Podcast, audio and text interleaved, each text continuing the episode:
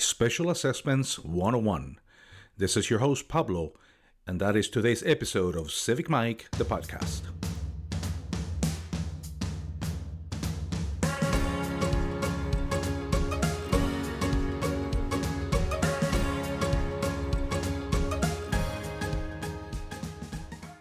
Welcome back.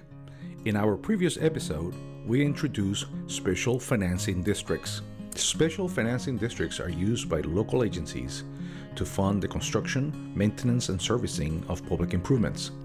As introduced in our previous episode, there are three kinds of special financing districts special assessments, special taxes, fees, and charges. In this episode, we will expand on special assessments. Special assessments come in many flavors. There are many statutes, many acts that provide the procedures for each type of assessment district. So, how does a public agency select what type of assessment district to use? Each type of assessment district can provide funding for a limited list of specific public improvements. The public agency must first determine what public improvements need to be funded to determine what type of assessment district will be used. For example, if the desired improvements are in a business district, there is a specific assessment district statute that provides procedures for a property business improvement district. Landscaping, lighting, parks, and recreational facilities require a different type of assessment district.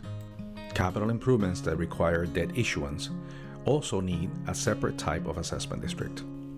Because each project may require a different type of assessment district, you may find many assessment districts on your property tax bill. However, all types of assessment districts have a couple of things in common.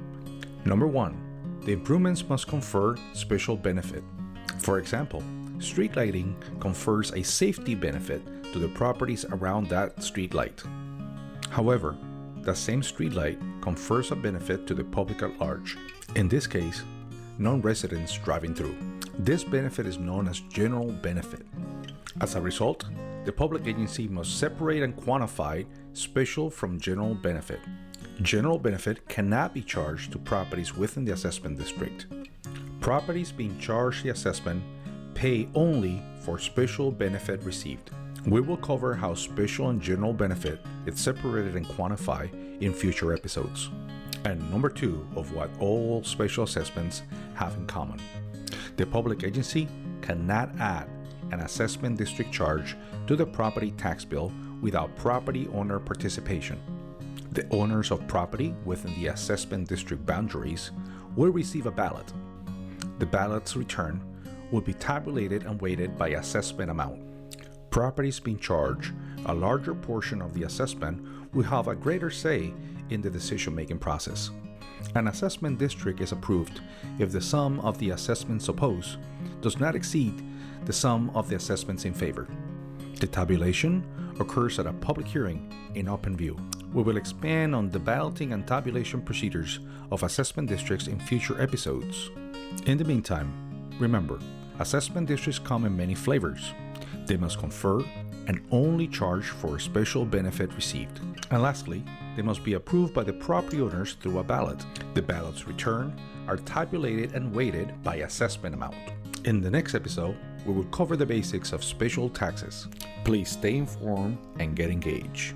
It has been a pleasure having you for this episode.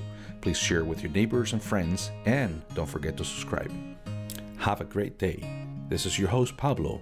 Until the next episode of Civic Mike, the podcast.